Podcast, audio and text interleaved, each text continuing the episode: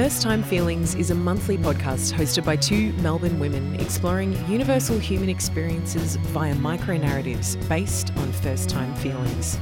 Whether it be shame, guilt, longing, anxiety, or lust, each anecdote is an honest, witty, and relatable vignette that taps into the messy human journey we're all on. Naming and reclaiming emotion, one feeling at a time. Hello. Thanks for tuning in to another episode of First Time Feelings, a podcast dedicated to telling stories about the experience of first time emotions. I'm Ruth, and this is Crystal. Join us for stories and conversation that conjure the powerful experience of primary emotions and how they make us part of who we are today. A warm glow at the end of the road, a destination after a long journey. Once you've arrived, you can kick back your heels, lean back, and celebrate. When you try your hardest, when you emotionally invest, when you have a burning desire to succeed and you become the master of your craft, then you may feel accomplished. In episode 9, we explore the first time we felt this golden child of all the feels. The payoff after the toiling and the trying is the feeling of accomplishment.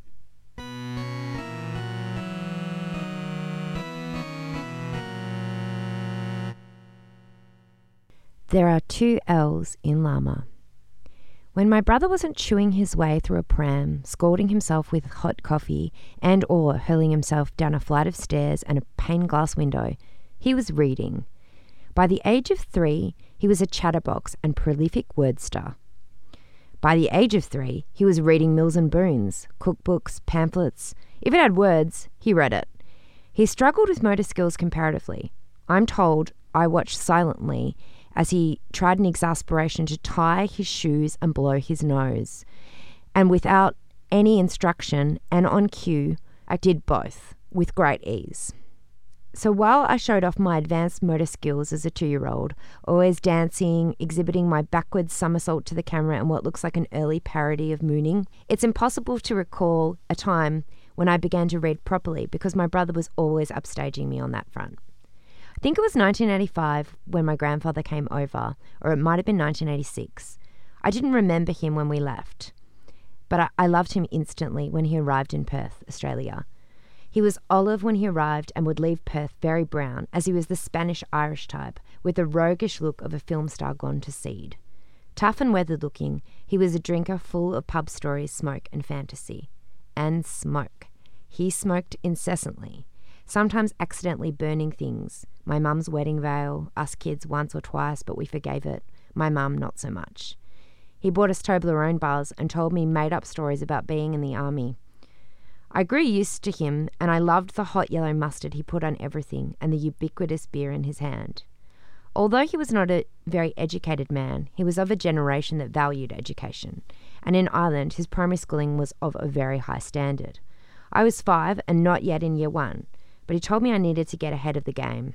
That summer, we sat at the Mission Brown kitchen bench and he taught me how to write, sounding out letters first, starting with my own name. I don't even know how long it took, how much I'd known before he arrived, but I do know in those first few days of schooling, in my forest green and brown uniform, incredulous and scared, cross legged, I was reading and writing very well.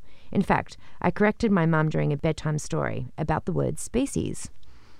I do also remember the moment that Mrs. Gardner, our primary school teacher, showed us the more difficult words on the board words with silent letters, double letters, words that don't make sense to non English speakers or first time readers and writers. My hand shot up. Then she showed us harder words. My hand shot up again and again. Finally, we got to L. There was a picture of a llama. Now, I don't know if anyone can write this one. It's very difficult, Mrs. Gardner said, but I knew. Llama had two L's. I was a master of reading. I saw my grandfather only once more after that in a pub where he spent most of his life. I was nine. All the men in this Dublin pub knew me from my picture. I was Ruthie from Australia. And then he burnt me by accident as I walked past him, or maybe another old man did, but I'm pretty sure it was him. I don't ever know that if he, a bus driver with a primary school education, taught me how to read and write. And that sense of accomplishment, the buzzing brain, the recognition of image and symbol, that sense of awe, that I can do it, has never really left me. He made me feel accomplished. Wow, I think that's a really endearing story. Just firstly, um, and like how amazing that you know your grandpa had such an impact on you and probably didn't even realize. Um, but it really, to me, kind of like sparked how important the influence of people around you is when you're a child. Totally. And, you know, like imagine like your first time feeling accomplished, like it wouldn't have happened without the influence of an adult in your life. yeah, absolutely. And like an older and like an older person too. Um Mm. And I think um, you know, I didn't really have I think I was quite obsessed with old people, like around that age too. like seniors. They know everything. How do they do that? They've lived so long. But like I real because I didn't have grandparents living in Australia. And so I really wanted them. So I was trying Yeah. to collect grandparents. Like um but and he was only with us for like I mean he might have been with us for like a month because it was a really long trip over. Yep, yep. And it's quite amazing he got on a plane. Like this is a man who probably didn't leave his own street, you know. Yeah, um and it's it was a long time ago. It was a huge huge undertaking. So him coming was massive. And um yeah, but you know that that month or something, you know, to have such a significant impact on my life is is quite amazing, really. Yeah, it's like the power um, to kind of like positively impact children um, is massive. Yeah. And, you know, I, I feel like most people, you know, modern day parenting um, have a good awareness of that, but it's really like heartening to hear it demonstrated like that. It's just like, this is why you have to be encouraging of your children Yeah. or, you know, or of children that you're around, you know, your friends' children or, or whatever. It's like your influence has a really massive impact on them. Yeah, it doesn't have to also be like baby Beethoven or anything like that. No, like I mean, no. obviously he d- he wasn't skilled in teaching Yeah, someone, so it was just it was just time and attention, which I think is amazing. But Hmm. it's really funny because after I wrote this story, I was feeling really strange and sentimental, and it's sort of not really like me to write sentimental things. And um, I was thinking about my it's mostly uh, death. Just mostly Yeah. death and crime. Uh, Yeah, totally. And I was thinking about my mum and her relationship with her dad and how it was really fraught and also his whole relationship with all his children. Mm. Um, so for me, while he was like, you know, I mentioned he burned a hole in her veil at her wedding. Um, he I was going. I didn't want to go too off. yeah, tangent, yeah, like But I was going to say mm, he had a positive influence on you in regards to like you know um, literacy and learning how Yeah, to read. But yeah. he did burn a lot of Yeah. things. And how did that impact? Stuff? Yeah, well, I mean, he was also at the pub like Yeah. a lot of the time Yeah. when he was there, and so like it's. I don't also. I felt a little bit sort of almost complicit in. um I don't want to, um, you know, uh, airbrush a person, um, Sure, and yeah, and also like the reality of it was he was a great grandparent to me, but for my mum he wasn't a very good parent. So, Mm. and that's you know I think I was having a conversation with someone about grandparents and how they can be. It might have even been you, Probably, um, yep. Yeah, and I, for me, he was, um, you know, he was a great grandparent, even though um, I didn't get to spend a lot of time with him. And I was really touched because when I went to the pub that he um, lived at, um, called the Comet, all these old men were like, "Oh, you know, I've seen pictures of you Mm. dancing and in gymnastics," and they knew what I was into, and Yeah. um, so he was really proud of us and everything. Um, but yeah, he had all these other Mm. issues, and um, Yeah, I mean, Yeah. that is really fascinating, I guess, because it kind of like delves into the complexities of humans and how, um, you know, in different times in our life, we're capable of doing different things and being, uh, you know, behaving in a different way due to context. So, like, yeah. he may not have been a good parent for various reasons. You know, maybe he wasn't ready. Maybe, yeah, you know, that relationship was new, but he was able to be a good parent to Yeah. you.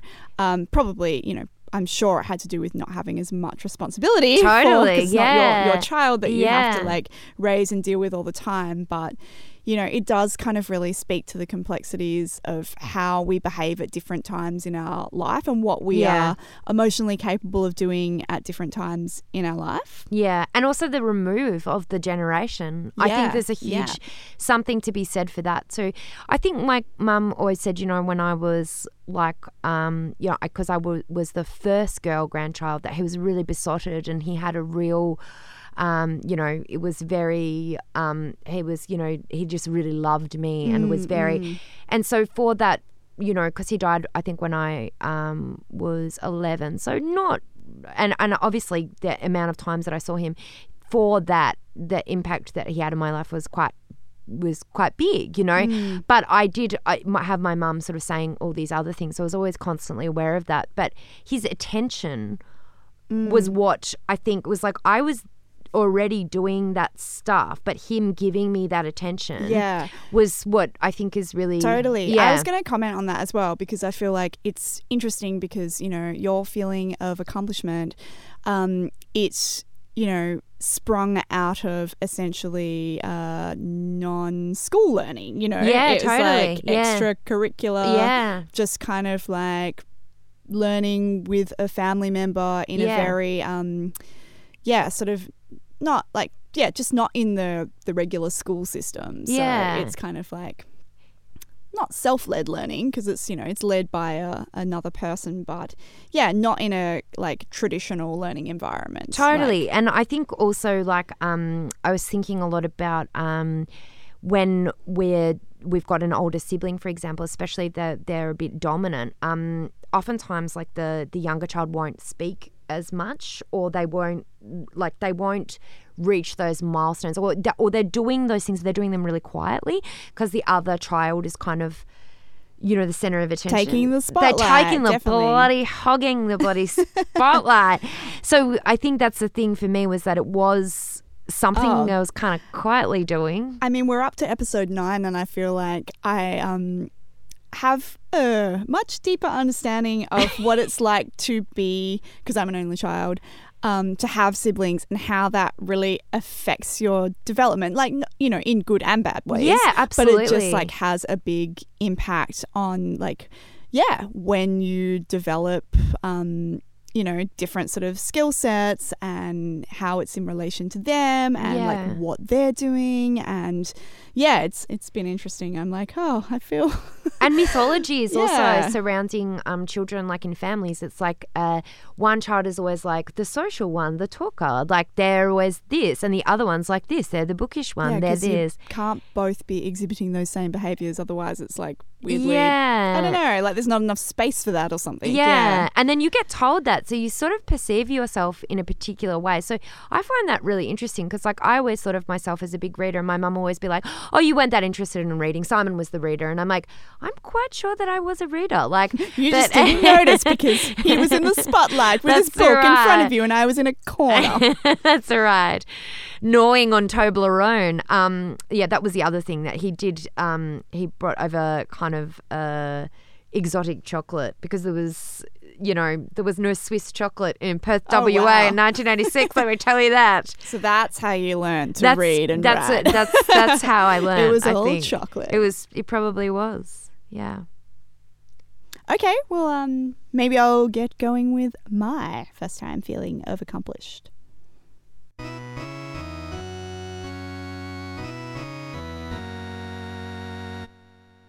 The Dolphin Picture Book. I was a very creative child. I was constantly writing stories, inventing elaborate plots for my toys' lives, and illustrating detailed drawings, mostly of horses, as they were my ongoing obsession from age 8 to 12. I loved the magical and the fantastical. I was completely besotted with the Narnia series and opened my wardrobe regularly to see if it had magically transformed into a portal to another dimension. It was a magnificent walnut wood antique circa 1940 with beautiful brass finishings, so it really looked the part. When my childhood cat had kittens in there a few years later, I assumed it was only because of the wardrobe's otherworldly character. She was clearly trying to transport them into another fantastical realm. Magic, fantasy, and the supernatural were topics that I had become quite fascinated by. I longed for the world to be more like the books and TV shows I consumed. In year three, at age eight, I published an illustrated picture book. Year three had been going quite well for me. My collection of My Little Ponies had grown to 30 strong, and the much coveted Sylvanian caravan had become mine at the Christmas just past. Finally, my ever growing population of Sylvanian animal families had a means of transport. Mrs. Edwards, my year three teacher, was a lot of fun. She was encouraging and supportive, and I was impressed by how her curly hair had a natural bounce to it. When she announced at the start of the year that our English project for the term would be to write and illustrate a short story, I was over the moon. It barely felt like work. I was always writing in my spare time, and I knew instantly what genre my story would be animal fantasy. I had hungrily devoured Watership Down, and shed a few tears while I was doing so. And I was now engrossed in Duncton Wood, a series that followed the lives of anthropomorphic moles living in Moldham. It may sound childish, but the happenings in the Mole Empire could be quite brutal, full of deceit and treachery. I definitely didn't want my story to be quite so serious. After much deliberating about what animal would be the most interesting to make as my protagonist, I finally settled on a dolphin. The story focused on a dolphin that had been captured by an aquarium amusement park to perform tricks. She was living a very sad and restricted life in captivity until a young girl made it her mission to set her free. It was basically a plagiarized version of Free Willy, but thankfully no one pointed that out to me at the time. Whilst I can picture the book so clearly, I can't for the life of me remember the name. It was probably called Zelda Escapes or something of the like. I was playing a lot of Zelda at the time, and I can imagine my eight year old brain thinking that referencing the warrior princess from her favourite video game in the story was a very clever idea. For the sake of this story, we'll call the book I wrote at age 8 Zelda Escapes. I decided I wanted to make Zelda Escapes an A4 picture book with full colour illustrations on each page, with the text incorporated into the scenes themselves. I painstakingly drafted each page in lead pencil and then coloured them in with my brand new Faber Castell pencils, bought especially for the project. Naturally, Zelda was a talking dolphin and formed a bond with the little girl in the story as she communicated to her and only her. Each time Zelda would talk, I had assigned a different colour to her dialogue. I thought this was genius and a good way to bring more attention to the anthropomorphic nature of this very special dolphin. Each page took at least a couple of hours to complete. Seeing as colouring in with pencil is not the most efficient way of illustrating, especially if you have not refined your technique yet. Once the pages were finished, I asked my parents to drive me to the local arts and crafts store and there I bought a thick piece of quality carb for the front and back covers and some ornate purple ribbon. These were the final touches. I affixed the front and back covers to the heavy duty card, careful to lightly apply glue and ensure there were no bumps. Then some heavy duty hole punching to allow for the binding. The purple ribbons were threaded through the holes, and ta da! My masterpiece was complete. I held it up in front of me like a cherished sacred idol. It was perfect, in every way, a true representation of my personality and crafted with dedication and love. I marvelled at it in all its aquamarine pink and purple glory, the result of hours of hand colouring and careful composition. It was a sight to behold. And that was just how it looked. Its nuanced characters and considered narrative structure were going to blow my teacher and classmates away.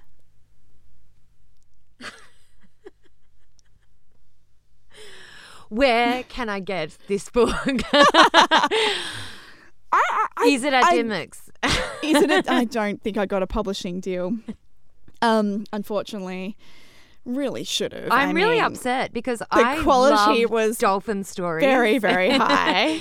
um, I it's got to be somewhere. I feel like my mum would have kept it, yeah, but then also probably threw it out in some kind of like fit of rage. yeah or fit, ra- rage or like minimalism like oh i'm a minimalist now like you know Okay, yeah. one of the two i feel that it it's could- gone it- though oh, i'm pretty sure it's I feel very sad to hear that because, um, yeah, it sounds like right up my alley. Uh, It also kind of reminded me a little bit of um Blackfish too, but like in a more like maybe like with that kind of Lisa Frank feel.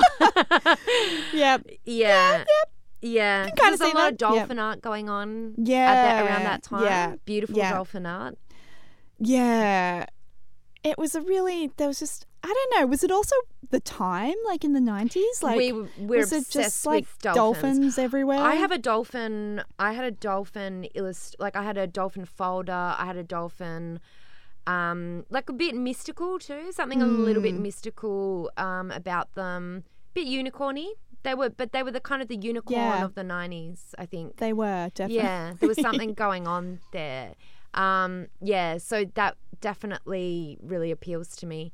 Um, I also really liked that, you know, I think I wrote a novel too when I was like, yeah, like that young, and it was a complete rip-off of Back to the Future, and it was pointed out to me that it was. Yeah, and I was quite distraught um, because I think children that's how you learn Yeah, absolutely. and you have to like okay you're gonna rip some shit off like Yeah. just let let that I'm- be I don't think that um if that had have been pointed out to me, I don't think that would be the first time I felt accomplished. I'm pretty sure it would be the first time right. I felt like a fraud. yeah that's right or yeah a very ashamed yeah Yes, that would be the first time Yeah. I felt shame. I'm really glad that that did not happen because I think that is a really excellent way to learn how to write. yeah, Yeah. yeah, Yeah. yeah. I definitely wasn't um cognizant that. I I think in my mind, you know, in my my child's mind, I was like, oh my god, it's totally different. It's a dolphin, and it's a little girl, Yeah, and the dolphin talks. It's clearly different. It's a pa- and it, it everything that you do at that age, and I've seen lots of children's like stories and art and stuff. It's a pastiche of everything that you see, read, and you know, or love. Like it's like exactly. basically what you're doing is a tribute. It's a tribute. Yes, it it was a tribute piece, and I Yeah. think that you know really fed into why I was so proud of it at the end, and why I felt like, wow, you've really. I think because I did every element, so that was like, Yeah. I think that's a really big So it was like of. a Renaissance man kind of project. You did the coloring, you did the story. I think that's why I felt so accomplished because I didn't get help from anyone. yeah. Um, you know, I wrote the story. I did all the illustrations. Yeah. I didn't outsource the coloring No. to China. No. Um, or another child. or another child. Um, you know, and I did all the finishing touches like, oh, I, you know, You I actually it. You I pre- bound it. Yeah, I did it all. And, That's uh, very special. Yeah. It's I think there's something really lovely about that when you're a child, that level of obsession about something too. Mm, like mm. and also like quite perfectionistic too. Like Oh, It, absolutely. so, like could you imagine kind of doing that now? Like it's like it's good enough. Yeah, yeah. Who's got time for this? Oh, Yeah, it's just the, that kind of single-minded Yeah. obsessiveness I'm gonna it. put that that um like that aspect of it on Air Tasker. Like, Yeah, I- Yeah, exactly. who can color this in? I'll just outsource this. Yep. And Zelda was a pretty amazing game, also. It really was. I wish I could remember what it was actually called, but I feel like that was like the first thing that came to my mind. I'm like, okay, what else was I thinking about at that time? What else was I into? And I was like, oh man, I was really into that Zelda game. Like, I felt like all my time was spent, um, yeah, drawing horses, playing Zelda, um, collecting like weird, you know, like those, um, like just collector cards. Like, Yeah. was, I can't remember exactly where Not they were garbage from. pail kids. Or was that, No. pa- that past your time, I'd say? I think that was a little Yeah. bit past that. Yeah. Um, but yeah, just like collectible cards with animals that were probably put out by some like wildlife association to raise money. Yeah. But I was just like obsessed with these weird animal cards. I was Yeah. just obsessed with animals. So yeah, getting to write a story about one, I was like, oh my god, this Yeah, is my yeah. dream come true. Well, I'm. I just like nearly like weed myself when I heard your Sylvanian family collection. I was like, how does she have that? I want them now. Like when I go into like if, if I see them, I'm like, I I'm so jealous. they're so Um, They're so like, and but it's also like. There's something about the micro universe too. Like, Absolutely, yeah, yeah. There's something really compelling about that. yeah. And I think it's like, you know, it's a control thing as well. You get to have control over all your toys. Oh, totally. That's a really big thing when you're a child and you're kind of figuring out like, you know, you learn a lot from playing. Like Oh, play yeah, is such yeah, a yeah. big part of um development for children and it's like yeah, Sylvanian animal families, you know, I created like whole societies. And that was like actually a genuine, like, I was, jo- I mean, I was joking about getting the caravan, but it was a genuine, like, concern for me as an eight year old. Cause I was like, okay, so I've set up their whole kind of like neighborhood and Yeah. they've got like a house and they had like a little coffee cart and they had, they had like, you know, seven different families that all lived in the neighborhood, but they couldn't really get around. So yeah, so it's like a genuine concern, a was transport, like- a it transport, a transport issue. And I was like, Infrastructure Yeah, is just- is a problem. it was a problem. Yeah. And so when I got the caravan, I was like, great. So now they can all travel. And if they want to go from, you know, if they want to go for a little like countryside, like jaunt, they can. Or if one family needs to go visit another family on the other side of town, they Yeah. can do that. And, you know, I was really super thrilled Yeah. about that. I think also it's the collection too, because like I did not. I had one My Little Pony, and it was the blue one with um pink bows on the side. I can't remember what that one's called. Yeah, yeah, yeah. Um, I think I had one Care Bear. Like I think I like. I feel a little bit weird about that. Like deprived? Not deprived, more just I'm like, like you only have one. sort I'm of slutty with my you know what I mean? Like where is the where are the others? Like I mean Yeah. there was no kind of like there was no rhyme or reason to it. It was like I had one of I had one action man and a Barbie doll. Like Mm. oh, but it wasn't even a Barbie, it was a skipper it was Skipper, like her her child, her sister. Oh yeah, Skipper. Yeah, I remember Skipper. Yeah. Um, it sounds like you were probably just um being either, you know, your parents were being kind of like disciplined, which is good and normal. Um, whereas my parents are like, "Oh my god, she's an only child. Just She give her the Sylvania. give her the give her the Sylvanian families, give her the thirty My Little Ponies, and then maybe she'll stop requesting like a little brother or sister or dog, you know, or actual real life animal. Just like Mm. We can um abate her um demands I still requested a sister constantly. yeah, Yeah. didn't happen. No. No, I even got a book out of the library about it and told my parents. I was Oh like, my you can adopt one. really specific I like how countries. you were, I um, wanted them. advising. yeah, advising. Yeah. That's okay. you can't always get what you want. It's true. There's been songs written about it. Yeah. it's But true. sometimes you do get what you want, which is publishing publishing a- your first book. publishing my first book. I want to Um, reissue. I think that's what needs to happen. Like it was a really um or was it like a kind of something you couldn't revisit, like like the Dark Side of the Moon or something? ah can it ever be reissued and I don't know like but I really want to see it like now that it's Yeah. you know god like 20 s- odd more than that Someone's got to do some years digging. later yeah Yeah. I want to see it Yeah.